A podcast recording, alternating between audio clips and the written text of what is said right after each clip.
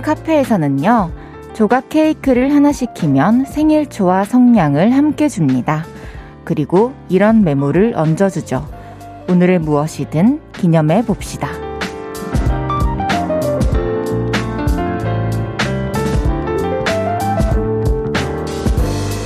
꼭 특별한 날이 아니더라도요. 흐뭇한 일은 일상 곳곳에 숨어 있습니다. 때로는 평범하고 무사한 것마저 기쁨이지만 우리는 그런 행복을 잘 알아차리지 못하죠. 아마도 그걸 깨닫게 해주려는 생일초가 아니었을까 싶어요. 우리도 무엇이든 하나 기념해보기로 하죠. 다들 오늘의 어떤 순간에 박수를 보내주실 건가요? 볼륨을 높여요. 저는 헤이즈입니다. 12월 20일 화요일 헤이즈의 볼륨을 높여요. 셔, 선예의 메이비로 시작했습니다. 화요일 저녁입니다. 오늘 하루는 어떻게 보내셨나요? 무엇이든 하나 기념할 일을 찾아보셨나요? 저는, 어, 볼륨을 높여요. DJ 복귀 이틀차. 아까 또 요를레이 분도 그런 댓글 남겨주셨더라고요. 너무 와닿았습니다. 어, 오늘도 고생한 우리의 하루에 박수를 보내면서 볼륨 시작해 볼게요. 윤중희님께서 오늘은 칼퇴 기념일. 기분 짱이에요. 얼마 만에 집밥. 요즘에 이렇게 추운 날에는 진짜 밤이 깊어질수록 더 바람이 세지고 추워지는데 정말 제때 퇴근해가지고 집에 들어가서 좀 온기를 잠들기 전까지 온전히 누릴 수 있다는 것만으로 너무 큰 행복인 것 같습니다. 김형숙님께서 남편의 트럭 17살을 기념해볼래요. 전국을 돌면서 이삿짐을 날랐던 남편의 차는 겉으론 여기저기 멀쩡한 곳이 없지만 그래도 튼튼합니다. 와, 차 관리를 진짜 잘 해주셨나봐요. 이렇게 사실 트럭의 17살을 기념해본다라고 말씀해주시는 것부터 평소에 어떻게 차를 관리를 하고 차를 대하셨는지가 느껴집니다. 차 같은 경우에는 다른 것도 다 마찬가지지만 진짜 얼마나 아끼고 관리를 잘 해주느냐에 따라서 진짜 많이 달라진다고 하더라고요. 강혜경님께서 오늘도 아침에 등원 시간 다 되오는데 옷 투정하는 7살 아들에게 샤우팅 안 하고 나긋나긋 얘기했던 그 순간 인내심 폭발했던 제 자신에게 박수를 보냅니다. 와, 7살 때 저는 초등학교 때까지 어머니께서 내어주시는 옷을 그대로 양말까지 입고 갔었는데, 와, 옷 투정을 한다니 진짜 신기하네요. 사실 아침에 시간이 급하면은 또 안 그래도 되는 것도 잘 안 되고 옷도 잘 안 들어가고 막 이러는데 너무 정신 없으셨을 것 같습니다. 이준형님께서 오늘은 우리 아들이 세 발자국 걸은 기념일 달력에 표시해뒀어요. 아이가 생긴 후로 매일매일이 새로운 기념일입니다. 진짜 그럴 것 같아요.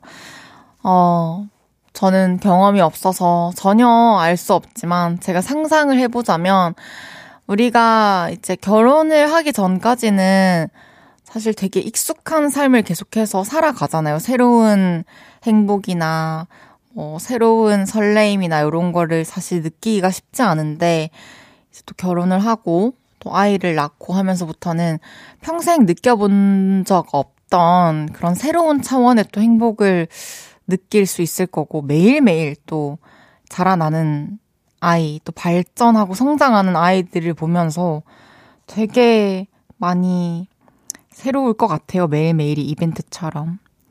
소정님께서 오늘 볼륨 오픈 스튜디오 처음 왔어요. 지방에 살아서 이제야 오네요. 오늘 완전 기념일이에요. 그러네요. 소정씨 어디 계세요? 안녕! 아까부터 계속 하트 해주셨던 분이구나. 인사해 주실 수 있어요? 안녕하세요. 네! 인사를 하고 수줍게 얼굴을 가렸네요. 소정님께 핫초코 보내드리겠습니다. 헤이지의 볼륨을 높여요. 여러분의 소중한 사연과 신청곡 기다리고 있습니다. 오늘 하루 어땠는지, 어디서 뭐 하면서 라디오 듣고 계신지 알려주세요. 샵8910 단문 50원, 장문 100원 들고요. 인터넷 콩과 마이케이는 무료로 이용하실 수 있습니다. 그리고 볼륨을 높여요 홈페이지에 남겨주셔도 됩니다. 그럼 광고 듣고 올게요. 쉴 곳이 필요했죠. 내가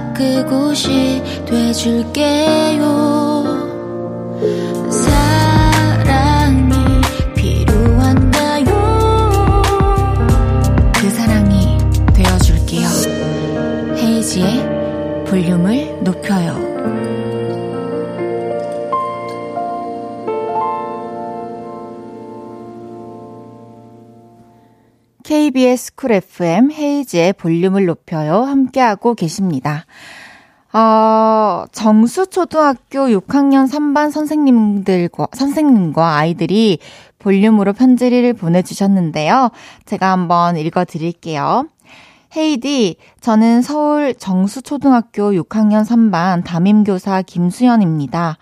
졸업을 앞둔 우리 착한 632들을 위해 surprise 선물을 해주고 싶었어요. 그래서 국어 시간에 라디오 사연 쓰기 수업을 했고요. 어느 프로그램에 보낼까 투표를 했는데 헤이즈의 볼륨을 높여요가 1위를 했습니다. 아이들이 중학생이 되기 싫다고 하는데 실은 제가 아이들을 보내기 싫으네요. 혹시 저희 아이들의 사연을 읽어주실 수 있을까요? 졸업 전 아이들과의 추억 쌓기 도와주세요. 헤이디라고 사연을 보내주셨는데 이렇게 편지지에 반 학생들이 다 편지를 써줬어요. 몇십 장이 되어요. 너무 감동입니다. 아이들 사연을 다는 못 읽어드리고 몇 개 골라서 읽어드리도록 할게요. 먼저 김호성 학생이 보내주신 사연입니다. 안녕하세요. 저는 서울 정수초등학교 6학년 3반 김호성입니다. 곧 있으면 졸업인데요. 긴장 25%, 설렘 75%입니다. 중학교에 가서 뭘 하는지 너무 궁금해요. 엄빠에게 물어봐도 너무 띠껍게 말해서 믿음이 진짜 1도 안 가요. 중학교에서 어떻게 해야 하는지 조언 구합니다. 진짜 어떻게 해야 하는지 모르겠어요. 아니면 중학교에서 있었던 썰이라도 풀어주시면 도움이라도 될 것 같아요. 썰이나 조언 구합니다. 와, 이 사연에서 저는 우리 호성 학생의 패기를 느꼈습니다. 중학교에 가서 뭘 하는지 너무 궁금하다. 저는 이런 생각 해본 적도 없고, 이런 얘기를 들어본 적도 없는데, 참 참신하고, 진짜 내가 앞으로 또 3년을 있어야 할 곳인데 궁금한 게 또 당연하다라는 생각이 드네요. 중학교 가서 뭐 하냐? 저는 지금 지나고서 생각을 해보면 그냥 초등학교 다닐 때도 계속해서 학년이 바뀌잖아요? 근데 다음 학년 때 공부하게 될 것들이 두려울 때도 있지만 잘 모르겠을 것 같을 때도 있고 또 새로운 챕터가 나와도 어쨌든 기초부터 차근차근 배워가기 때문에 자연스럽게 또 습득을 하잖아요. 그래서 중학교 가도 중학교 1학년 뭐 1학기 초반의 과정을 잘 이렇게 거치다 보면은 너무 자연스럽게 적응을 하고 있을 거고 또 새로운 친구들도 만나고 있을 거고 또 중학교에서 다른 거는 뭐 어, 1교시 시작 시간이라든지, 한 교시 수업 총 시간이라든지, 이런 게 좀 다른 거죠. 더 재밌을 거예요. 한번 기대하면서 중학생 시절을 맞이해 보시길 바랍니다. 다음은 구민준 학생 사연입니다. 안녕하세요. 저는 졸업을 앞둔 정수초등학교 6학년 3반 구민준입니다. 얼마 전 급식 시간이었어요. 그날은 오랜만에 후식으로 귤이 나왔어요. 저는 귤을 좋아하기 때문에 좋았지만 옆에 있던 친구는 귤을 싫어했나 봐요. 그래서 저는 그 친구의 귤을 먹어주기로 하였어요. 그런데 갑자기 다른 친구들도 저에게 귤을 주기 시작했어요. 저희 반이 17명인데 귤이 8개가 생겼어요. 생각보다 너무 많아서 꾸역꾸역 먹었어요. 당분간은 귤을 먹지 않아도 될 것 같네요. 아, 너무 순수한 발상입니다. 그래서 때로는 내가 좋아하는 것이 뭔지, 또 내가, 원치 않는 것이 뭔지 명확하게 밝히는 것이 또 이렇게 도움이 될 때가 있습니다.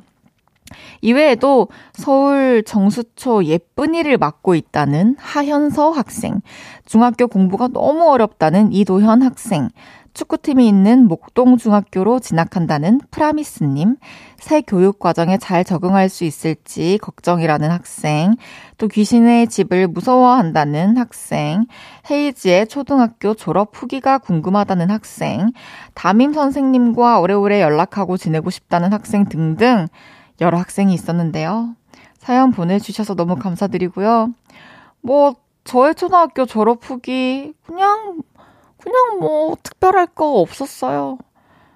그냥 근데 되게 좋았죠. 되게 순수했던 때고 되게 걱정 없던 세상에서 제일 좋았던 때구나라는 걸 지금에서는 또 생각을 하기도 하죠.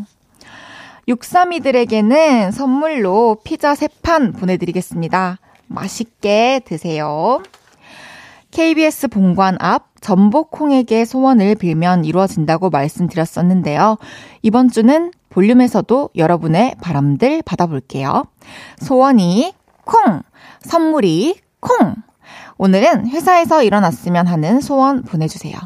까칠한 선배님이 장가 가시는 게 소원이에요.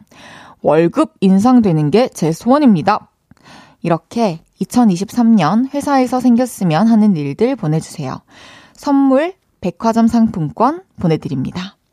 문자샵 8910, 단문 50원, 장문 100원 들고요. 인터넷 콩과 마이케이는 무료로 이용하실 수 있습니다. 노래 듣고 와서 소개할게요. 김형중의 그랬나보아.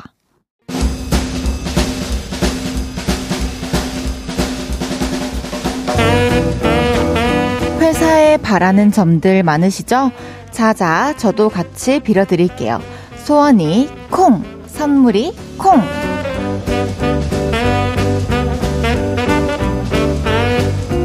오늘은 회사에서 일어났으면 하는 소원 보내달라고 했는데요. 어떤 소원들 갖고 계신지 사연 하나씩 소개하고 이러저라 뀨! 주문 외워드릴게요. 그냥 저냥 곤양님께서 요즘 해도 금방 떨어지니 퇴근 시간 30분만 당겨주면 좋겠어요. 그러면 더욱더 열심히 일할 수 있어요. 어, 퇴근 시간도 30분 당겨지고 월급도 오르길 바라겠습니다. 이러저라 뀨! 고문주님께서 옆방 김대리님 자꾸 저희 사무실 오시는데 커피 그만 마시려고요. 다른 팀으로 가시는 게 소원입니다. 아, 옆방 김대리님 정말 정말 다른 팀으로 꼭 가시고 가시기 전에 어, 커피 세 박스 사놓고 가시길 바랍니다. 어, 이러저라 뀨! 9223님께서 회사에서 연말 회식 안 하게 해주세요. 바라고 바랍니다. 따뜻한 집으로 가고 싶습니다. 회식비 그냥 돈으로 줬으면 좋겠어요. 어, 이번 연말에는 꼭 9223님 회사에서 상품권으로 회식을 대신한다, 미안하다라는 말을 듣길 바라겠습니다. 거기서 미안하다고 연차까지 일을 받으세요. 이러저라 뀨! 8739님께서 옆에 팀장님이 애인이 생기면 좋겠어요. 더 이상 소개팅 해주기 싫어요. 친구들이 의절하자고 할 정도로. 흑. 어, 옆 팀장님, 진짜 왜 이렇게 옆에 분들이 좀 말썽이네요. 꼭 애인 생기시고, 어, 그분께 푹 빠져가지고 다른 건 아무것도 안 보여서 여러분들과 말도 안 섞길 바랄게요. 이러저라 뀨! 레빗님께서 직장에 부부 커플이 있는데요. 두 분이 제발 싸우지 않고 사이좋게 다니시면 좋겠어요. 두 분이 싸우면 사무실 분위기 살벌해요. 어, 두 분 2023년 상반기에 막둥이 생기시길 바랄게요. 이러저라 뀨! 이 소원들 모두 모두 이러저라 뀨! 소개해드린 모든 분들께 백화점 상품, 상품권 선물로 보내드립니다. 노래 한 곡 듣고 올게요. 하현상의 겨울이 오면.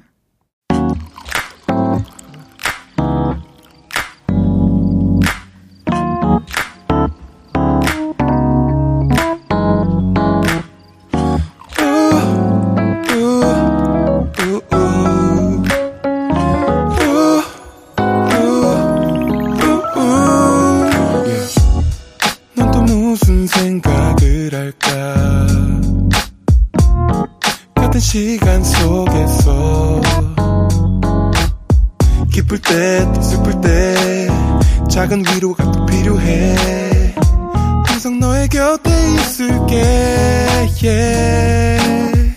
헤이지의 볼륨을 높여요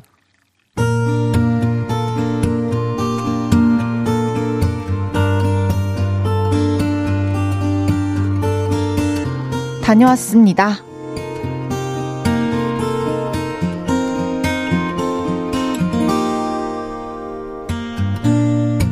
저 며칠 전에 사고 쳤습니다. 콘드레 만드레 나는 취해버렸어. 회식을 마치고 노래까지 부르며 집에 왔는데요. 현관 비밀번호를 아무리 눌러도 문이 열리지를 않는 겁니다. 문을 여시오! 내가 왔소!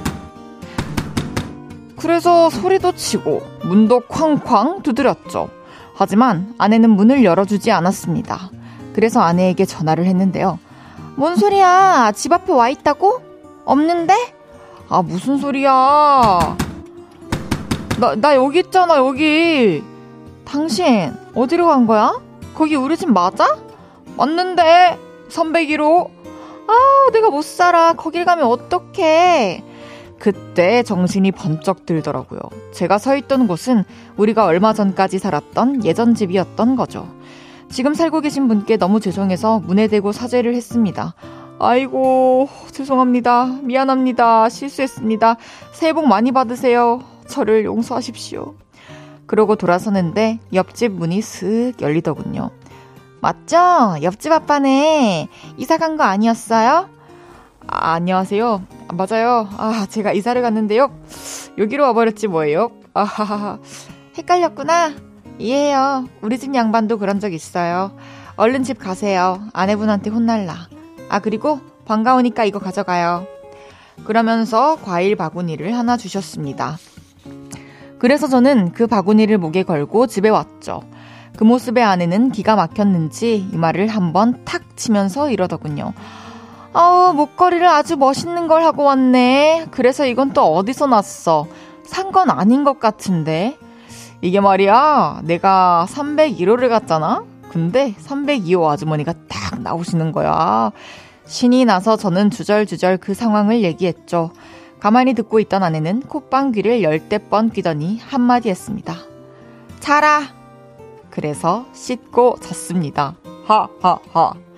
저 때문에 놀라셨을 301호 선생님께 다시 한번 죄송합니다. 모두들 올 연말에 술 적당히 드세요. 헤이지의 볼륨을 높여요. 여러분의 하루를 만나보는 시간이죠. 다녀왔습니다에 이어서 들으신 곡은 AOA의 날 보러 와요 였습니다. 다녀왔습니다. 오늘은 익명을 요청하신 이 과장님의 하루를 만나봤는데요. 아, 이 과장님 너무 많이 드신 거 아닙니까?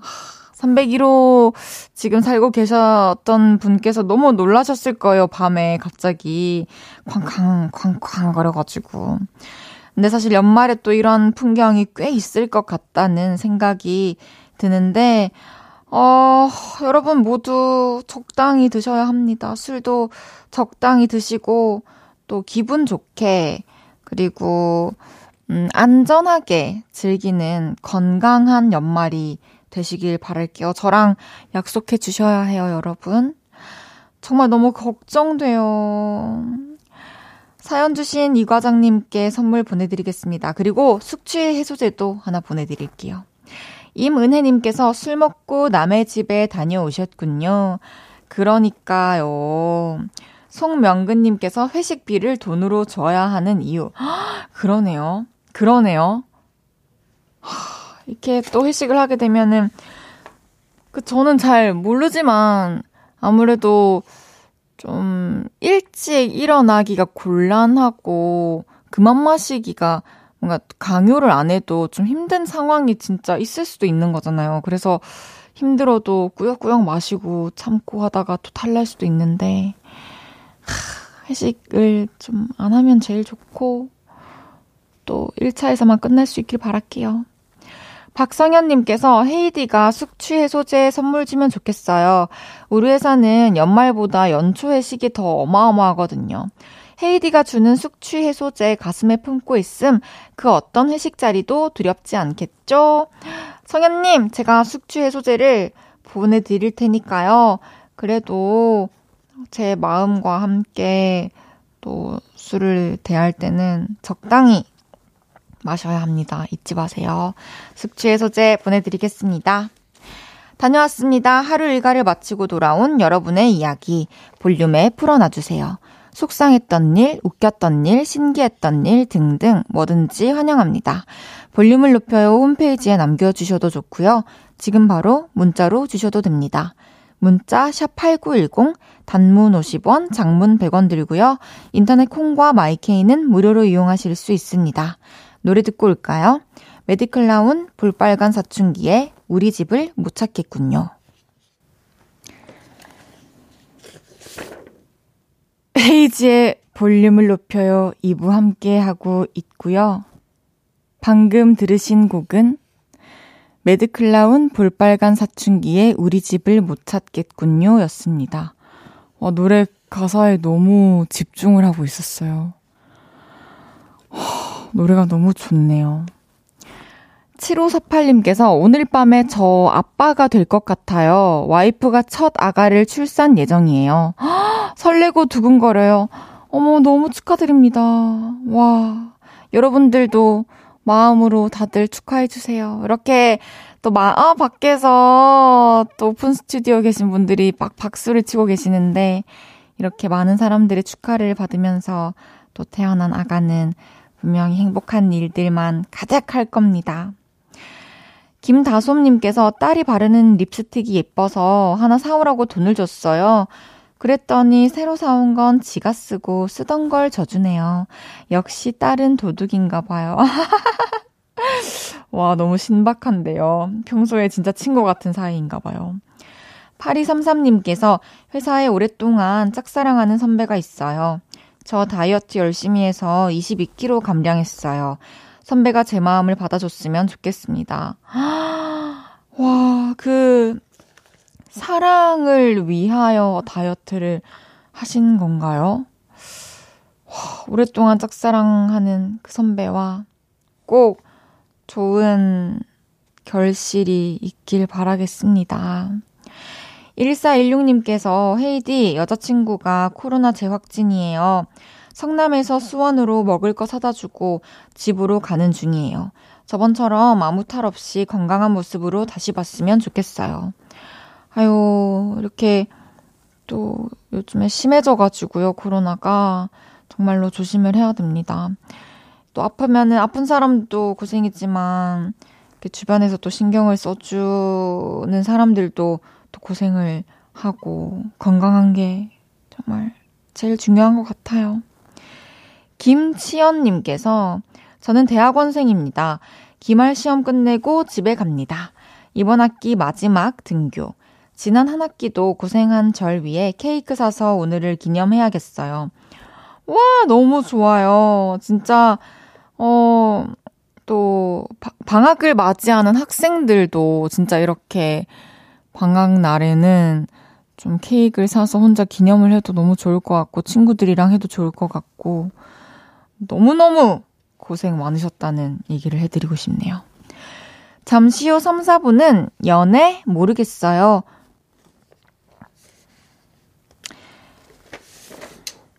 노래 드릴게요. 에일리의 첫눈처럼 너에게 가겠다.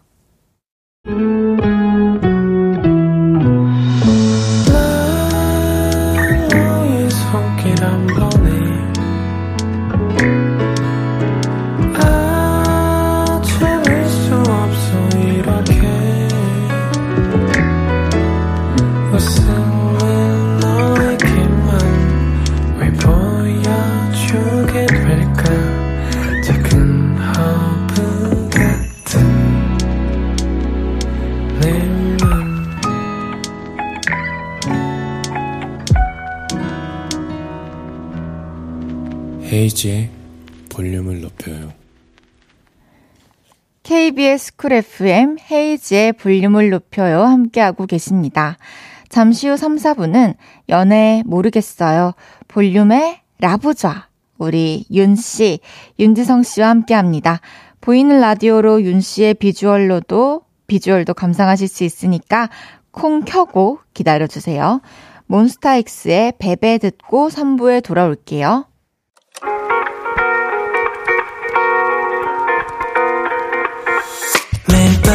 발베개를 해주며 우린 라디오를 듣고 내 매일 저녁마다 넌 잠긴 목소리로 말했다. 5분만 더 듣고 있을게.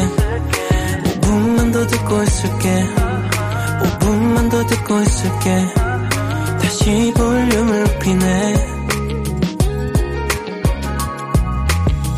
헤이즈의 볼륨을 높여요. 헤이즈의 볼륨을 높여요. 3부 시작했습니다 엄경미님께서 헤이디 고민 있어요 기말고사 끝나니 게임만 하는 아들 분이 속 터져요. 저 어쩌죠?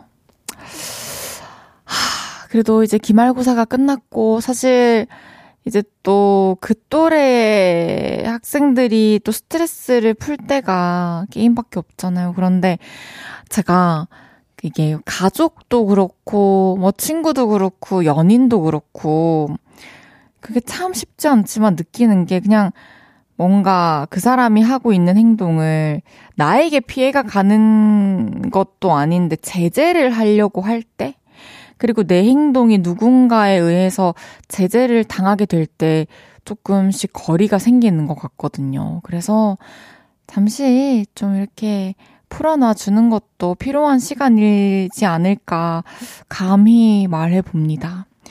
김선태님께서 윤 씨 곧 나오나요? 저 너무 기대돼요. 두 분의 케미. 네, 우리 윤 씨는 밖에 계십니다. 화요일인 연애 모르겠어요. 제가 박수로 맞이하고 싶은 윤지성 씨와 함께 합니다. 광고 듣고 올게요.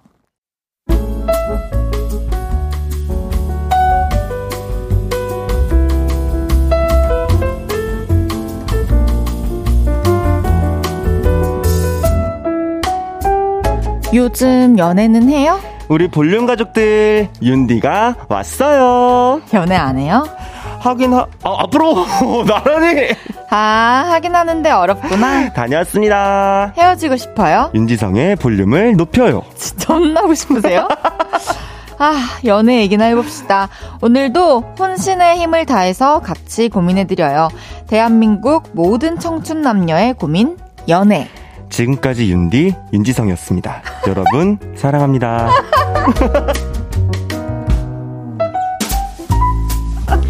지난주 DJ석을 꽉 채워주셔서 너무. 진짜로 고맙긴 고마운데 저를 사실 이렇게 불안하게 할 줄은 몰랐거든요. 아, 예, 예, 예. 화요일에 남자 윤 씨 나오셨습니다. 여러분 안녕하세요. 윤디에서 윤 씨로 돌아온 야무야무 윤지성입니다. 아니 진짜로 네. 너무 매력 있더라고요. 아유, 아유 아니에요, 아니에요. 진짜 다시 한번 우리 지성 씨의 매력을 아유. 느낄 수 있는 기회였고 네. 장은영님께서 윤디 한 번만 더 불러봐도 되나요? 다시 못 부를 윤디.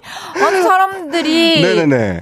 이제 또 시간이 꽤 지났는데 아직도 예, 계속 예. 지성 씨를 윤디라고 하길래 아 세상에 근데 윤 씨로 돼 있던데. 제가 그냥 윤 씨라고 부르라고 말씀 어제 드렸거든요. 예, 그래도 예, 예. D보다는 앞에 있잖아요. 아, 그럼요, 그럼요. 알파벳 D... 중에서도. 그쵸, 그쵸, 그쵸. 예. 그럼요. 이윤님께서 박수! 라브라브자 들어오십니다. 유수연님께서 의자 바뀐 거 아니에요? 맞아요. 맞아요. 그, 그 DJ 어... 석 자리에 한 번더 네. 이렇게 마지막으로 리본까지 달린 거 네. 보이세요? 아 근데 자리는 언제든지 바꿔드릴 수 있죠, 지성 씨. 아니요, 아니요. 무슨 소리세요? 정말로. 아, 아니요, 아니요. 저는 다시 제 본분으로 돌아와서. 어머나. 사실 저, 여기가 맞습니다, 저에겐. 마음이 조금 그래도 편한가요? 예, 예, 예. 그 자리가 사실 다혜가 얼마나 고생을 했는지 제가. 어머나. 느끼면서 진짜, 와, 고생 진짜 많이 했겠다 이 생각을 하고. 어머나, 어머나. 이게 말을 많이 하니까 혀가 막 꼬이더라고. 막 녹음하고 생방하고 이러니까. 아, 진짜 꼬이기는 꼬여요. 어, 혀가 진짜 막 늘어지더라니까요. 아, 그래서 그런 거구나. 늘어져서 그런 거구나. 어, 혀가 막 늘어지더라고. 나 막 여기 바닥에 붙고 막 겨우 떼가지고 집에 가고 막 그랬어요. 진짜 대단하더라고요. 여러분, 진짜 헤이디가 아, 진짜 대단해요. 어머, 너무 감사합니다. 아, 아니에요. 아니, 제가 사실 지성 씨가 또 볼륨 가족들 마음도 네. 사로잡아 주시고, 이렇게 또 제 빈자리를 너무 말끔히 채워주셔서 네네네. 너무 감사한 마음에 네. 어, 다른 그 제자리를 채워주셨던 DJ분들도 네네네네네네. 마찬가지고 제가 이제 선물을 드릴지 아니면 이제 밥을 사드릴지 계속 여쭤보고 있는데 어? 떤걸 아유, 아유, 드릴까요? 아유, 아, 저 선물은 너무 거- 부담스럽고, 그러면 아, 식사 한번. 그래요? 네네네. 밥을 먹을까요? 그래, 밥, 밥 좋죠. 저도 밥일 먹으면 차라리 좋죠. 네. 아, 어차피 뭐 한, 뭐 몇백 하는 거 선물해줄 거 아니면, 그냥, 밥으로 아, 할 수, 어차피 뭐. 선물을 했다면 이제 네. 가격대가 당연히 이렇게 100 어머! 네, 잠시만요, 잠시만요, 잠깐만! 아, 잠깐만! 아니, 그거 미리 말해줘. 선물을 받으신 아니, 분도 있고. 아니, 다현 씨, 그거 미리 말해주셔야지, 그거 뭐. 근데 이제 또 이재율 씨 같은 경우에는 예. 둘다 받겠다 해서 둘다 받기로. 아, 둘 다도 되는 거였어요? 네. 아, 나그 그러면- 잘 분배해서 가격을 분배해서 세상에. 그분은 또 양이 중요해서 두 개를 해달라 아. 진짜요? 지성 씨는 어쨌든 맛있는 아, 아, 밥 사드리겠습니다. 아, 이, 이런. 어, 0214님께서 안녕하세요. 헤이디 윤디님. 저는 영국에서 듣는 청취자입니다. 외국에서 보내는 콩 문자는 도착이 너무 느려서 직접 받게 왔습니다. 방송 너무 재밌어요. 어, 와, 진짜. 이거 문자 보내시고 볼륨을 들으시려고 바깥에 나가셔가지고 이렇게 나 지금 보내주셨네요. 약간 감동적인 거 뭔지 알아요? 근데 약간 살짝 낭만. 영국은 우리랑 시차가 다르잖아. 그러니까 지금. 이 문자는 몇 시간을 건너 우리에게 온 문자. 이게 어제의 문자지 오늘의 문자는 제가 그럼 지금 시차 개념이 없어서 모르겠는데 내일의 문자일까 이게? 어제의 문자일까? 우리의 과거일까 미래일까? 어떡해 나 이런 거 너무 좋아하잖아. 나나저 시간물 진짜 그러니까. 좋아하거든요. 0214님 내일 다시 연락해요 우리. 우리는 만날 수 없어. 어, 야. 아, 영국. 아 지성 씨와 함께하는 연애 모르겠어요. 진짜 많이 기다렸습니다. 네. 한번 시작해보죠. 첫 번째 사연부터 소개해볼게요.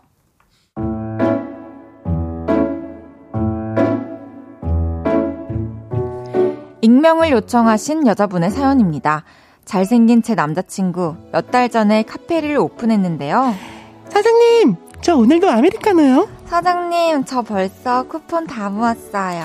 사장님 너무 잘생겼어요. 여자 손님들로 카페가 꽉 찹니다. 그리고 남자친구는 그 인기를 또 엄청 즐기죠. 자기야, 손님들이 나더러. 아, 공유 사장님이래. 여의도 커핀 프린스라나 뭐라나. 아, 질망을 차. 나 근데 그거 싫어. 기분 별로야. 아, 왜 그래. 그냥 사람들도 장난으로 그러는 거지. 귀여운 우리 애기. 질투났죠요. 그런데요, 남친은 그 인기에 점점 심취하는 것 같아요. 자꾸 커피 광고에 나오는 공유처럼 꾸미고요. 손님들한테도 왔어요? 오늘도 아메리카노? 어? 머리 했네요? 이쁘다. 카페 사장 최준처럼 다정하게 굴더라고요. 그러다 보니 카페는 점점 팬카페 분위기로 변해갔죠. 이거 초콜릿 선물이야. 요 앞에서 꽃 파는데 여기 두면 예쁠 것 같아서 사왔어요. 사장님, 사장님, 사진 찍어서 블로그에 올려도 돼요? 카페에 갈 때마다 저는 그냥 손님처럼 앉아 있었는데요. 그러면 안 되겠다 싶어서 하루는 카페에 들어서며 말했습니다. 자기야, 나 왔어. 내가 좀 도와줄까? 속으로 이제 됐다 싶었죠. 그러고 며칠이 지났는데요. 자기야, 나 자기한테 부탁할 거 있어. 오해하지 말고 들어. 나는 자기가 우리 매장에 안 왔으면 좋겠어. 뭐? 왜? 나 여자친구 있다고 소문이 났나 봐. 아, 근데 그게 매출에 영향이 좀 있더라고. 그럼 뭐 앞으로 솔로 행세라도 하겠다는 거야? 아, 뭐, 그러겠다는 건 아닌데, 근데 굳이 또 그거를. 굳이 또 커플인 걸 티내고 싶진 않다. 그게 그거잖아. 아, 이래서 연예인들이 비밀 연애를 하나봐. 어이가 없네, 진짜. 카페면 커피 맛으로 승부를 봐야지. 사장이 여자친구가 있고 그게 뭐가 중요한데. 자기야, 나 좀 이해해주면 안 될까? 매출에 영향이 있다면서 어렵게 말을 꺼낸 남자친구의 마음도 이해는 합니다. 하지만 화가 납니다. 어쨌든 솔로인 척 하면서 모두의 공유인 척을 하겠다는 건데, 아니, 그러다가 진짜로 다른 여자랑 눈이라도 맞으면 어떡하냐고요. 아, 저 남친의 부탁 들어줘야 하는 걸까요? 아, 그리고 이런 말 꺼내기 진짜 싫은데, 남친 커피 진짜 맛없어요.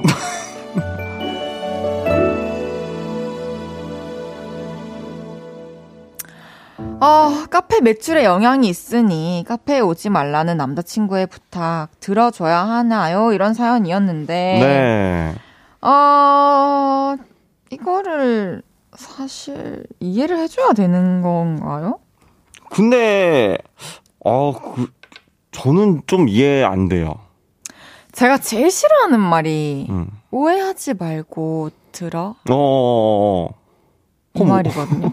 그러니까 굳이 오해할 여지가 있다는 걸 알고 하는 말인 거잖아요. 음, 음, 음.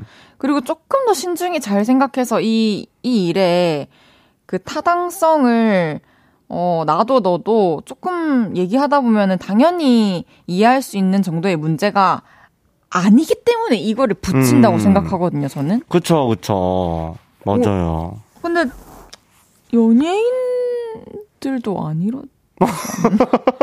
제 주변에서 이렇게까지 이렇게까지. 다들 그냥 뭐 바깥에 공개가 안 될 뿐 이렇게까지 진짜 그러니까. 심취해서 숨기는 연예인은 전 못 봤거든요. 아, 그리고 저도 저는. 마찬가지고. 어, 그리고 저는 또 한편으로 드는 생각이 어쨌든 본인이 여자친구가 없는 행세를 하겠다는 건 내가 그만한 서비스를 커피 서비스를 하는 게 아니라 커피를 파는 그런 그러니까요. 서비스가 아니라 내가 마치 손님들에게 뭐 소위 말하는 유사 연애를 그쵸. 먹인다 그래야 되나? 그러네요. 그런 서비스를 저는 제공한 거라고 생각을 하거든요. 그러네요. 그리고 고객을 어쨌, 어쨌든 속이는 거잖아요. 그러니까 그런 사실. 식으로 뭐 없다는 식으로 맞아요. 그러면은 뭐 연락을 했을 수도 있고 뭐 인스타 답장 꼬박꼬박 해줬을 거고 막 이거 이모티콘 막. 이거 쓰면서 막 그러니까 이게 사실 어디까지 생각해야 되는지도 모르겠고 그러니까 좀 다툼의 소지 소지가 너무 음. 다분한 것 같아서 그 사실 카페를 처음 오픈했을 때는 이런 의도가 없었을 텐데 좀 변질된 것도 있을 거잖아요. 그쵸 그쵸 그쵸 근데 이런 게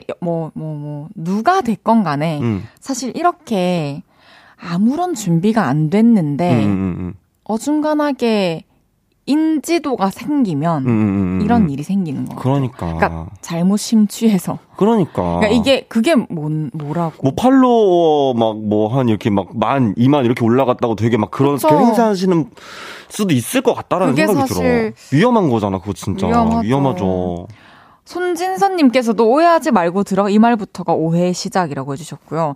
장은영님께서 손님이 떨어졌나요? 아 맞네 의유. 박희수님 박희숙님께서 네 얼씨구 점점점 맞아요. 야 장건수님께서 헤이디 어금니 꽉 물었다. 진짜 저는 너무 짜증나. 음, 아니, 그러니까 커피, 카페면은 사실 근데 있잖아요. 커피 맛있잖아요? 그러면은 진짜, 누가 파는지 뭐가 어, 중요한데? 그러니까 누가 파는지 뭐가 중요해. 아니, 누가 파는지 뭐가 중요해. 그리고 그냥 하는 말이지, 뭐, 여, 이- 글쎄, 여의도 공유? 근데 어디지? 사실- 한번 가볼까? 이게 음 뭐라고 해야 되지? 하여튼 이 여자친구에게까지 우리 관계를 비밀로 해달라고 하는 건 진짜 큰 실수인 것 같고요. 음. 진짜로 이거는 상처받아도 할 말이 없어요. 씻을 수 없는 그럼 상처. 지금 내가 한 푼 두 푼 더 벌겠다고 내 그러니까. 옆에 이렇게 도와주려고 온 사람을 지금 내 그러니까. 찌개 여자친구가 도와주러 왔대잖아. 근데 거기다 대고 지금 근데 그 존재를 좀 부정하겠다는 부정한다? 거야? 안 돼, 안 돼, 안 돼. 김수현님께서 그 돈 벌어서 놔주는 것도 아니고. 그쵸, 그쵸. 어, 1447님께서 어, 돈은 벌어야죠. 카페 만들 때 대출도 받았을 거고, 4대 보험료는 따박따박 나오고, 좀 있으면 부가세 기간이고, 5월 되면 중소세 내야 되고, 저 뭐야, 종소세, 그리고 다른 여자랑 눈이 맞고 싶어도 맞을 수가 없어요. 커피 맛없으면 얼- 더 얼굴로라도 뛰어야지요. 안타깝지만 자영업자 입- 입장에서는 너무 이해가 갑니다. 아, 그럴, 또 이, 이분 말 들으니까 또 현실적인 부분에. 아니, 그런데, 그러니까, 뭐, 인기가 있는 거는 아무도 뭐라고 안 하잖아요. 그런데 왜 여자친구 있는 걸 속이냐고요. 그러니까. 그러니까 그게 지금 잘못된 거잖아요. 여자친구 있고 남자친구 있는 카페 사장님들은 뭐 그럼 장사를 그러니까. 못 하나? 그래도 단골은 충분히 생길 수 있고. 그럼요. 근데 이제, 이, 이것만으로 승부를 보려 해서 지금 문제인 것 같아요, 사실. 어, 뭔가 인지도만으로. 그쵸. 음. 사연자분은 그러면 카페에 이제 가야 할까요? 말아야 할까요? 근데 나라면 난 안 갈 것 같아. 이런 얘기 들으면. 저는 솔직히 말할까요? 가? 아니요, 저는 헤어질 것 같아요. 그러니까 나도 안 갈 것 같아. 그냥 열받아서. 기분 나쁘고. 그냥 정리하고, 왜냐면 이제 앞으로 이 카페를 하루 이틀 할 것도 아니고, 이 카페를 키워 나가기 위해서 앞으로 되게 많은 시간과 공을 들여야 할 텐데, 그치. 그런 시간 속에서 그 옆에 제가 있을 그릇이 못 되는 것 같아요. 음. 미안하지만. 그러니까 도와줄 수는 있는데, 그 맞아. 도움도 필요 없다고 하면서 나를 투명 인간 취급한다? 그러면은 음. 진짜로 저는 그 사람 옆에 있을 이유가 없는 거잖아요. 정말 잘 돼서 한 8층짜리 프랜차이즈 만드셨으면 좋겠다. 어, 제발 만드, 만드시길. 아, 나도 구경 갈래. 같이 구경 가서 커피 먹자. 근데 잠깐만, 그러면 안 되지.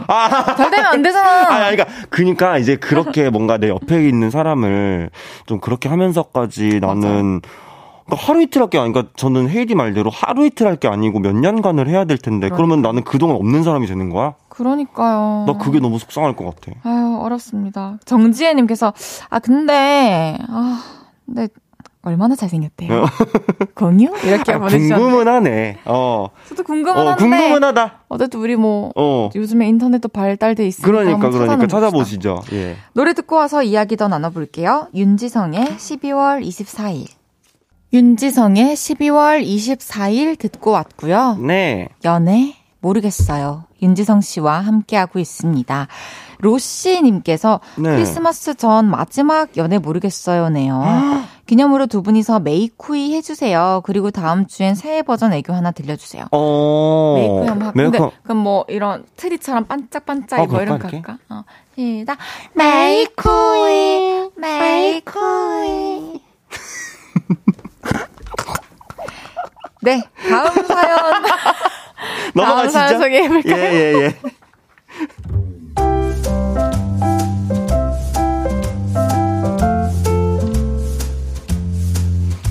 익명을 요청하신 남자분의 사연입니다. CC였던 여자친구와 저, 학생일 때는 데이트를 하면 주로 이야기를 많이 나눴고요. 때로는 아무 말 없이 편안한 시간을 보냈습니다. 그런데 좋았어요. 근데요, 어, 취업 후에 좀 달라졌습니다. 학교 다닐 땐 항상 민낯으로 다니던 여자친구가 자기 꾸미기에 엄청난 집착을 보이기 시작했더라고요. 아, 나 너무 예쁘다. 사진 왕창 찍어야겠다. 계속 사진을 찍습니다. 게다가 계속 찍어달라고 합니다. 자기야, 내가 뒤에 싹 돌아볼 때 그때 왕창 찍어. 알겠지? 자기야, 머리가 흘러내려서 귀걸이가 3분의 1쯤 가려졌을 때 한 10장 연속으로 찍어야 돼. 알겠지? 아니다. 영상으로 찍어. 아, 요구사항도 엄청 많아요. 그리고 사진이 마음에 안 들면, 아, 진짜 사진 못 찍는 남친이랑 못 사귀겠네. 이게 다 사랑이 부족해서 그래. 잔소리에 짜증에 진짜 난리가 납니다. 그리고요, 카페에 가면요. 어머, 나 너무 예쁘다. 자기야, 나 계속 얘기하고 있었는데 듣고는 있는 거야? 응, 말해, 말해. 아니, 저번에 말했던 내 친구 있잖아. 해? 해? 응? 부, 유, 아, 셀카만 찍어댑니다. 그리고요, 표정이나 행동도 점점 가식적으로 변해가는 것 같아요. 아, 괜히 막 찡긋 웃으면서 반달 모양으로 눈을 뜨고요. 표정도 0.5초마다 바뀝니다. 걸을 때도 펭귄처럼 아장아장 걸으면서 팔을 자꾸 휘적거려요. 처음엔 이것도 다 귀여웠는데요. 벌써 2년째 매일 이러니까 이젠 솔직히 좀 지긋지긋해요. 그리고 지난 2년간 우리가 나눈 대화는 나 예뻐? 자기야, 이 사진이다. 아니면 이 사진이 나? 자기야, 잘 좀 찍어봐. 자기야, 여기서도 찍어봐봐. 자기야, 왜 좋아요 안 눌러? 자기야, 댓글에 하나도 안 남겼어? 아, 이게 전부인 것 같아요. 그리고요, 매번 데이트가 끝나고 SNS에 들어갔을 때 현타가 시게 옵니다. 저 혼자 말하게 시켜놓고 여자친구는 실시간으로 사진만 올려낸 걸 확인하게 되거든요. 요즘엔 이런 생각이 들어요. 얘는 나를 남친으로 생각하긴 하는 걸까? 사람 취급은 할라나? 이 공허한 연애 어떻게 하면 좋을까요? 데이트를 할 때도 셀카 찍고 SNS 업로드만 하는 여자친구와의 연애가 공허합니다. 하는 사연이었는데요. 네.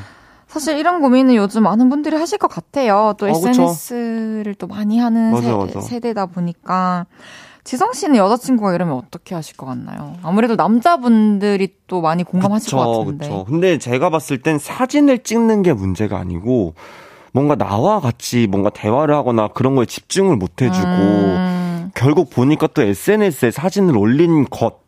이 저는 문제가 되는 것 같아요. 이게 사진 찍어서 문제가 된다기보다는 이제 그렇다 보니까 점점 그 부수적으로 그런 문제들이 좀 따라왔던 게 아닌가. 근데 이게 만약에 진짜로 좀 저도 이렇게 지난 경험을 떠올리면서 얘기를 하자면 음, 음. 같이 있는 시간에 이렇게 내가 혼자 있을 때 할 수 있는 것들까지 다 막 하고 음. 상대방에게 집중 안 하고 이렇게 하는 거는 그냥 성향을 떠나서 사실 마음의 크기의 문제도 맞아 맞아 맞아요 많이 차지한다고 생각을 어, 어, 해서 어. 그냥 여자분께서 남자분이랑 일단 너무 편하고 음, 음, 사진 음. 찍어 달라고 하고 SNS 좋아요 눌러 달라고 댓글 달아 달라고 하기에 되게 편한 사이인데 음, 음, 음, 그렇게 데이트를 하고 싶고 둘이서 뭔가를 새로운 걸 하고 싶고 이런 관계는 좀 아닌 것 그러니까. 같은데요. 근데 그냥 요즘 진짜 그런 거 많아요. SNS 속에서 사는 연애 같은 느낌 뭔지 알아요? 그러니까 진짜 사진 찍으려고 만나는 거야. 그래서 막 약간 내가 뭐, 뭐 예를 들어 오마카세 가. 그리고 내를, 내가 뭐 예를 들어서 막 어디 뭐 협찬 받아서 어디 뭐 찍으러 가야 돼. 음. 그러니까 그런 거를 위해서 또 친구를 매번 갈 순 없으니까 음. 애인 데리고 가는 거야. 그래서 사진 찍어달라 그래 계속. 그리고 만나면 또 핸드폰 하고. 그러니까요. 그러니까 이게 뭐 뭐냐고. 그럴 거면은 핸드폰만 보지. 그러니까. 뭐하러 만나가지고 그런 거를 찍고 있냐고. 또 생각해 보면은 같이 찍는 사진과 또는 상대방을 또 찍어주기도 하고 막 이런 모습들과 함께 공존하면 상관이 없지만. 그러니까. 너무 일방적이지 않나 음. 하는 생각이 들고 좀 그냥 전 정리했으면. 저도 좀 저도 정리를 2년 나는 근데 오래 한 것 같아. 2년이면. 2년을 참은 거죠, 사실 그러니까. 진짜 맞죠. 어. 저는 오래 한 것 같아요. 근데 이제 꾸미기 시작하면서부터 또 이렇게 됐다고 하니까 그러니까. 사실 얼마나 됐는지 모르겠지만 앞으로 이제 음. 예쁜 거 더 많이 보일 텐데 눈에. 맞아. 저희는 3부 마무리하고요. 잠시 후 4분에 4부에 만나요.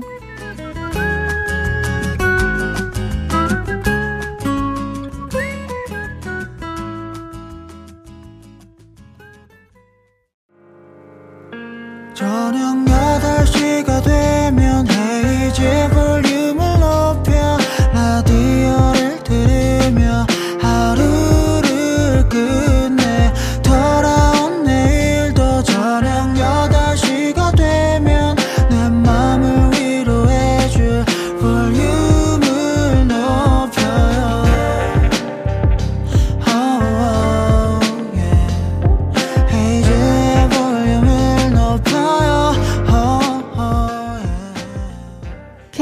쿨 FM 헤이즈의 볼륨을 높여요. 4부 시작했고요. 연애 이야기에 같이 고민해보는 코너. 연애 모르겠어요. 라브라브 윤지성 씨와 함께하고 있습니다. 김지윤님께서 좀 전에 사연을 들으시고 네. 이게 헤어지자는 신호를 보내는 듯 한데요. 어, 그, 뭐 신호를 그분이 뭐 의도해서 보내는 건 아닌 것 같은데 의도해서 보내는 건 아니겠지만 아, 그런 신호로 받아 둘만의 신호로 그러니까 오히려 신호는 지금 사연자분의 시선이에요. 그 맞아. 여자분이 걷는 것도 그리고 어. 찡긋하며 반달 모양으로 웃는 것도 가식 같대잖아. 지금 다 마음에 안 든다는 음. 것은 끝입니다. 김수현님께서 2년 많이 봐줬는데 그래. 김승태님께서는 SNS에 올릴 배경되는 장소에 함께 갈 사람이 필요한 것 뿐이고. 그러니까, 이거라니까. 예를 들어서, 진짜 같이 가는 길, 혼자 가는 게 또, 음. 또 쉽지 않고 사진 찍 맞아. 아, 맞네. 사진 찍어주세요. 그냥 내가 자랑할 곳에 함께 가서 내가 난 이만큼 사랑받고 있고 나 이렇게 잘 잘 지내고 있고 이렇게 잘 놀고 있어 이거를 보여줄 찍어줄 사람이 필요한 거라니까요. 그러니까요. 정지혜님께서 카페 사장님과 만남 추진합시다. 아, 여의도, 여의도 공유. 아, 궁금해. 아, 그러니까요. 아, 계속해서 다음 사연 소개해 볼까요?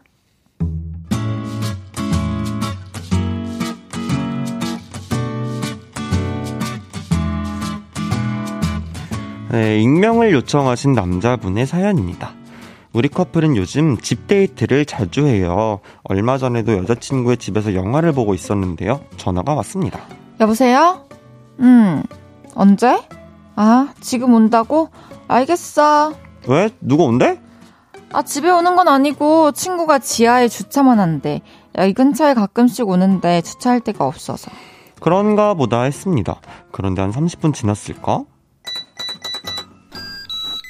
누가 문을 여는 거예요. 여자친구의 부모님이 오신 건가 싶어서 우왕좌왕하고 있었는데요. 야, 장다해! 지켜 먹어라! 나 간다! 웬 남자였습니다.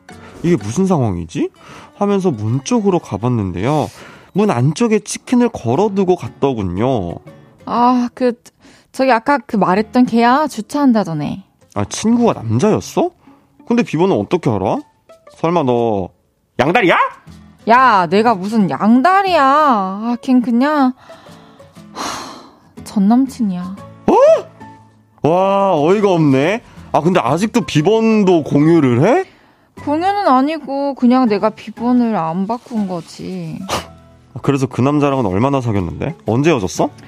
헤어진 지는 한 7개월 됐고 3년 만났어. 저와 사귀기 한 달 전에 헤어졌던 그 남자랑은 가끔씩 안부를 묻거나 주차를 할 때만 연락한다더군요. 그래서 그 연락한 흔적들을 좀 보여달라고 했습니다. 둘의 톡은 주로 이랬어요. 님 뭐함? 집임? 응, 왜? 님네 주차 가능? 가능. 차량 등록 완료. 님 감사용. 모바일 쿠폰 받으셔. 치킨 잡쏴. 오케이. 보름에서 한 달 간격으로 이런 톡을 주고받은 게 전부긴 하더군요. 딱히 의심할 내용은 없었지만 그래도 싫었습니다. 미안해. 비번은 당장 바꿀게. 진짜 미안해. 근데요, 진짜 화나는 게 뭔지 아세요? 저는 원래 비번도 몰라서 지금 그 비번을 바꿨는지 안 바꿨는지 확인도 할 수가 없습니다. 그리고요, 제가 주차도 더 이상 해주지 말라고 했는데요. 어떻게 그래. 그건 좀. 이런 반응이네요. 저는 말문이 막혀서 그냥 한숨만 쉬었습니다. 어. 아, 그 두 사람 뭘까요? 확실히 끝나긴 한 걸까요? 저는 왜 저보다 그 사람이 더 여자친구의 남자친구 같죠? 기분이 이상합니다. 어떻게 해야 할지 정말 모르겠어요.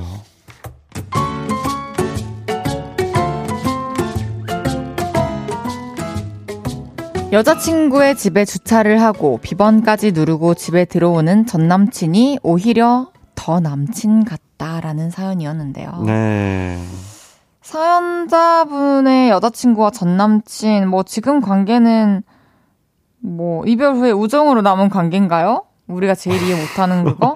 아니, 그러니까 어떻게 이별 후에 우정이 되냐고. 근데 그 전 남친이 지금 사연자분의 존재를 알고 있기는 할지도 저도 궁금해요. 또새 남친이 생겼다는 거 알면은 아, 그치, 그치, 이렇게 그치. 안 했지 않을까? 전 여자분이 좀 그러니까 이런 걸 보고 우유부단하다고 얘기하는 왜것 같아요. 확실하게 정리를 안 하냐고. 정리 안 했고 그리고 지금 현재 남친이 그걸 알게 됐고 기분이 나빴어. 그러면은 다시는 이런 일이 없게 해야 되는데 음. 주차는 못하게 못한데 그러니까 뭐가 제일 중요한지 모르는 거예요. 그러니까 주차가 난 왜 안 되는지 모르겠어. 주차는 그왜 그건 안 되는? 그러니까 왜 그런 그러니까 이 사람에게 부정적인 얘기를 하고 싶지 않아 이거잖아. 그러니까 난 이 사람한테 끝까지 난 착하고 싶어잖아. 그런 건가? 그런 것 같은데요. 저는 공영 주차장 땐. 운영하시는 줄 알았어요. 아, 그러니까. 주차를 계속 한다시길래 주차장을 운영하시나? 그렇지 않고서 어떻게 주차를 주차를 못 못하게 하는 건 안 된다 그러시지? 아니 그게 아, 아니고서야. 그리고 비번을 누르고 들어온다는 건 사실 최근까지도 들락날락했을 가능성이 그러니까. 높다는 거고. 왜냐면 헤어진 지 7개월이 됐는데 7개월 만에 들어올 리도 없잖아요. 그쵸? 그리고 제가 생각했을 때 제가 너무 멀리 가는 걸 수도 있는데 음, 둘 간의 이런 대화 같은 거는 음, 음, 좀별 내용이 없지만 음. 이렇게 또 집에 들어왔다 가고 이러잖아요. 그럼. 집에 들어와서 무슨 일이 있었는지 어떻게 하는데. 어, 왜 들락날락하냐고. 언제 나 모르는 사이에 집에서 단둘이 대화하고 뭐 밥을 먹었는지 그러니까. 술을 한 잔 했는지 어떻게 알아요? 모르지. 그리고 일단 내가 몰랐잖아. 그 존재를. 그쵸. 그냥 나에게 그거를 잘못했다는 걸 알면서 속인 거부터가 일단 오류, 그러니까. 오류예요, 오류. 처음부터 애초에 초장에 말을 했어도 지금 될까 말까인데 갑자기 대뜸 알게 돼가지고 그쵸. 이게 뭐 약간 뭐지? 그리고 결정적으로 사연자분은 비번을 모르세요. 그러니까. 아까 비번을 뭐 꼭 알려줘야 되는 건 아니다? 근데 내 말은 그거지. 전 남친이 알고 있으면, 그러니까 어떻게, 그러니까 전 남친이 지금 알잖아. 지금 나 황당해서. 말도 안 나와. 그만한 대접을 그러니까 나는 지금 그만한 대우를 못 받고 있는 거잖아. 그러니까 이게, 이게 어, 대우의 한편으로 문제야. 그렇게 그러니까. 그렇게 말할 수 있죠. 실시간 문자들 좀 소개해 주세요. 네, 이선경님께서 내가 지금 뭘 들은 거지? 그러니까요. 라브라브님께서 남사친이 문 따고 들어왔다고? 그러니까 처음엔 다들 남사친인 줄 알았던 거야. 전 남친. 어. 근데 뭐전 지금은. 남사친이라 하겠지. 전 남친인 남사친인 거잖아. 아, 진짜 짜증나. 최악이 최악. 이미근님, 주차는 몰라도 비번은 좀. 아니, 주차가 왜 되는 거냐고, 나는. 그 남자도. 참 그 남자다. 그러니까, 막 되고 싶을까? 걷다가? 그렇게 아유. 장아영님께서 전 남친? 지금 스튜디오 밖에 엄청 술렁거려요. 지금 밖에서도 지금 다들, 다들 여- 안 된대, 아, 안 된대. 절레절레. 고개를 절레 절레 흔들면서. 안 된대. 말이 안 된대. 돼요 안 돼요? 안 돼요. 더 크게 외쳐주세요. 시작. 안 된대, 안 된대. 안 된대잖아. 아, 그냥 안 귀여워. 되는 거야, 이거는. 지아영님께서 집 비밀번호를 공유한다고? 아 오늘 공유가 문제고. 진짜 오늘, 그러니까- 그러니까. 그러니까 그 공유라는 그 단어를 대명사를 함부로 쓸 수 없어요. 그러니까. 지금 말도 안 되는 거 공유하고 말도 안 되는 그러니까. 사이가 공유라고 하다가 이렇게 된 거 아닙니까? 그러니까요. 장건수님께서 뭐? 선 넘네. 맞아. 아, 다들 이해 못 하세요. 그냥 정리하는 게 맞아요. 그리고 이렇게 사소한 거, 사소하지만 사소하지 않은 이런 문제를 그러니까. 나에게 의도적으로 몇 개월간 숨기고 있었다. 여기서부터 뭐 앞으로도 나한테 거짓말할 수 있는 사람이고. 그러니까. 지금 그리고 나는 한마 나을 것 또, 같아요. 또, 더 짜증 나는 건 네. 진짜 치킨을 사줬다는 게 마치 내 전 여친이 치킨을 좋아하고 있는 걸 내가 아, 뭔지 알지? 잠깐만 죄송하 그만. 설마 싫어하는 걸 사다 주진 않았을 거야. 못 먹, 야, 못 먹는 거 갖다 알고 보니까 줬겠어? 좋아하는 브랜드. 그러니까 좋아하는 난 메뉴. 그러니까 그게 짜증난다. 그게 내가 만약 그거 알아봐. 어? 이거 거기 거기 치킨에 그거에다가 사이드 그거까지 추가했잖아. 잠깐만. 왜? 알고 보니까 주차 핑계로 그래서 연락하는 거 아니에요? 아 그런 내가 나 그 생각 됐다는 게. 내 차만 내, 내, 입 밖으로 내뱉지 못했어. 그러니까 사연자분, 온통 아무리 아무리 다른 경우의 수를 대입해봐도 이런 이유들 뿐입니다. 아 그러니까. 정리하시기 네네네. 바랄게요. 노래 한 곡 듣고 오겠습니다. 틴탑의 You. 틴탑의 You 듣고 왔습니다. 윤지성 씨와 함께하고 있는 연애 모르겠어요. 이번에는 짧은 사연들 소개해 볼게요. 지성 씨 소개해 주세요. 네, 0975님의 사연입니다. 여사친과 저는 둘다 솔로입니다. 그런데 며칠 전에 여사친이 나 패딩 지퍼 올려줘. 이러는 겁니다. 여사친이 롱패딩을 입고 있었거든요. 최근에 패딩 논란도 있었고, 그래서 뭐, 뭐지? 끼부리나? 뭐 이런 생각을 하면서 지퍼를 올려줬는데요. 지퍼가 한 허리쯤에 올라갔을 때, 여사친이 제 패딩에 있는 양쪽 주머니를 붙잡아서 거의 끌어안는 느낌이 됐어요. 근데 제가 심쿵해 버렸습니다. 저, 걔 좋아하나요? 걔도 저를 좋아하나요? 좋아하는 것 같은데요? 그치? 서로 좋아하는 것 같은데요? 어. 야, 뭐. 그 행동을 좋아하지, 않- 그러니까 사실, 지퍼를 잠가달라 하지를 않죠, 사실 친구한테. 관심도 없는데. 그러니까 뭐, 진짜 정손이 없어서 뭐, 잠궈 달라고 하면 뭐, 잠궈줄 아, 수는 뭐, 이렇게 있어. 양손 가득 뭐 뜨거운 커피를 음, 들고서, 음, 아, 지성아, 아, 추워서 그냥 저기, 저, 저, 빨리 지퍼 좀 잠가줘. 이렇게 할 수는 어, 있는데. 그치, 그치, 그치. 막, 저- 근데 막, 갑자기? 어, 죽으면. 갑자기 뭐, 이거를 이렇게 끌어당긴다고? 제가 왜 그런 장난쳐? 그러지 않, 않을게요. 그러니까 미안해요. 제가 그럴 땐 커피를 들어드리겠습니다. 아, 정말 축하드려요. 예, 근데 요거는 나는 요 그러니까 이거 그러니까 이거 크리스마스 이 사연자분이 크리스마스 날 만나 둘이 노나? 둘이 사귀시면 좋겠다. 그러니까 내가 볼땐 크리스마스 둘이 때. 노는지 안 노는지 크리스마스 때 만나는지 안 만나는지 요것도 중요할 것 같아. 근데 이분들은 곧 사귈 것 같아요. 어, 어, 여기 패딩 사, 논란은 뭐예요, 근데? 그러니까 패딩 논란이 지퍼 잠궈주는 아, 건데? 그러니까 두 손에 내가 커피 같은 걸 들고 있으면 패딩을 이제 친구가 잠궈달라고 하면 잠궈줄 수 있냐, 약간 뭐 애인의 친구가 약간 그런 것이 또 깻잎 논쟁처럼 아, 애인의 친구? 그거는 네. 말이 안 되죠. 애인의 친구 솔직히. 잠궈주실 수 있으세요? 아니요. 양손 다 커피를 들고 있어. 뭐 손이 없어. 커피를 들어주거나. 그치 사실은 뭐 아, 그치. 근데, 아, 지퍼는 좀. 지퍼? 너무 몸에 가까이 다가가서 아, 이렇게. 똑딱이까지는요? 똑딱이도 좀. 똑딱이도 좀. 똑딱이는 더 이렇게, 윽! 하면서 어, 어, 몸에 어, 어, 닿았잖아요. 그쵸, 그쵸, 그쵸, 그쵸. 아, 저는 뭐 깻잎 이런 거는 뭐 그들의 성향과 음, 음, 음 감정 음. 상태에 따라 식문화죠, 식문화. 같다. 네. 이렇게 생각했는데 저는 이거 자크는 안 돼. 어, 그러니까 아, 지퍼, 요 지퍼 는 다혜 씨 공영 방송 라디오에서 자. 아, 사투리 죄송합니다. 어쨌든 두 분 잘 되시길 바라겠습니다. 예, 예, 크리스마스 때 네, 연락해 주세요. 4899님께서 남자친구한테 농담 반 진담 반으로 나 보톡스 맞고 필러도 넣을까? 이렇게 말했어요. 음. 참된 남친이라면 안 해도 이뻐 이러잖아요. 음. 근데 제 남친 브라보 이러네요. 킹 받아요. 남친은 저를 진정 사랑하는 거 맞나요? 어. 뭐 두 분의 유머 코드인 거 아닌가요? 이렇게 그치, 그치, 친해서. 그치, 그치. 근데 저는 하지 말라는 말로 들리는데요. 브라보 그래 해서 뭐 한번 뭐, 후회해봐라. 어... 지금 지금 이렇게 예쁜데 음. 참 욕심도 많다 해봐라. 어... 그리고 너 말해놓고 안 할 거잖아. 어, 너무 잘 알아. 아 저도 제 친구가 음. 계속 쌍꺼풀 수술하고 음. 싶다고 스무 살 때부터 얘기했거든요. 어, 어, 아직 12년 처음에는 말렸어요. 야, 네. 네 눈매가 진짜 매력 있다. 네, 네, 네 전부 다. 왜냐면 네. 무쌍에 눈이 길고 예뻐요. 어. 근데 뭐 28살이 돼도 30살이 돼도 계속 그러니까. 어. 그 해라. 야, 야, 니 아직도 안 했나? 빨리 해라. 편, 편할 게다. 어. 이러면서. 그렇게 하게 되더라고요. 그런 그러니까. 거 보면 안 할 걸 알아서라. 그쵸, 그쵸, 거나 그쵸. 아니면 음. 안 해도 예쁘니까인 것 같습니다. 음. 어, 청개님의 사연입니다. 하나만 읽고 우리 마무리할게요. 네. 4살 많은 선배와 연애를 하고 있습니다. 근데 연애를 시작한 이후에도 저에게 자꾸 높임말을 씁니다. 손잡고 껴안고 그럴 때도 높임말을 써요. 그게 은근히 분위기가 좀 깨져요. 그래서일까요? 스킨십 진도가 안 나갑니다. 어쩌죠 이럴 땐? 어... 어머 왜 존댓말 하면서 스킨십 하는 것도 특별할 것 같은데. 어... 뭐...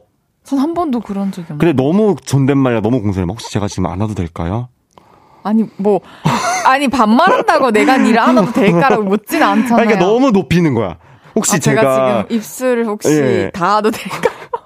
혹시 제가 실례가 안 된다면 정말 제가 혹시 그 입술에 살짝 저의 입술을 포개봐도 되, 되겠습니까요? 막 이러면서 진짜 막 극존칭 막 다 뭐 헤이즈 선생님 헤이즈 선생님 막 이러면서 불편할 수 있겠네요. 사연자 그 정도로 이해됩니다. 높이시는 게 아닐까요? 네, 알겠습니다. 이제 윤 씨 보내드릴 시간인데요. 아, 왜 보내요? 주말에 또 팬 콘서트 잘 하시고요. 맞아요. 오늘 너무 즐거웠죠? 네네네. 다혜 씨도 주말에 콘서트 잘 하시고. 아, 알겠습니다. 네, 저희 서로 또 본업으로 또 돌아가서 네. 열심히 또 하고, 저희 다음 그럼요. 주에 또 웃으면서. 알겠습니다. 만납시다. 우리 다음 주에 또 만나요. 안녕히 가세요. 안녕. 저는 지성 씨 보내드리면서 광고 듣고 올게요. 헤이즈의 볼륨을 높여요에서 드리는 12월 선물입니다.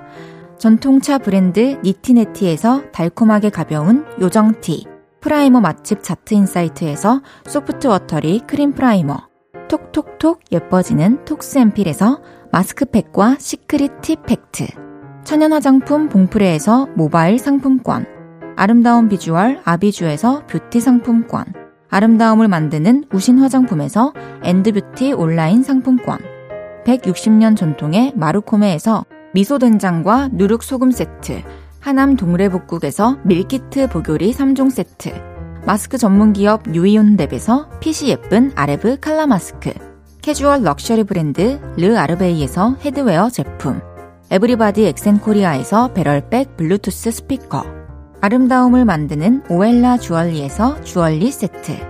신개념 주얼리 브랜드 콜렉티언에서 목걸이 세트. 블링 옵티컬에서 성공하는 사람들의 안경 블링 광학 선글라스를 드립니다.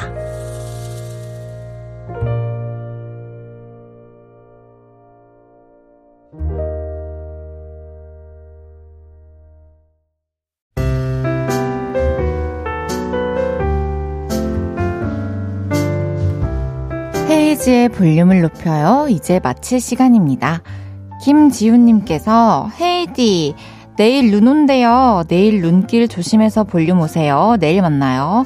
네 알겠습니다. 내일 눈길 조심하세요. 여러분 모두 차, 길, 차 운전하시는 분들 미끄러지지 않게 조심하시고요. 걸을 때도 조심조심 하시길 바라겠습니다. TM님께서 헤이디 오늘도 고생 많으셨어요. 지성님이랑 케미는 언제 봐도 재밌어요. 내일도 잘 부탁드립니다. 라브라브 사랑합니다 헤이디. 저도 사랑합니다. 재밌게 봐주셔서 감사합니다. 내일은 그거 아세요? 저와 함께 볼륨의 탈색머리를 맡고 있는 픽보이 씨와 함께 합니다. 나만의 TMI, 새로 알게 된 지식과 정보들 있으시면 볼륨 홈페이지에 미리 사연 보내주세요. 윤도의 12월의 어느 겨울 들으면서 인사드릴게요. 볼륨을 높여요. 지금까지 헤이즈였습니다. 여러분, 사랑합니다.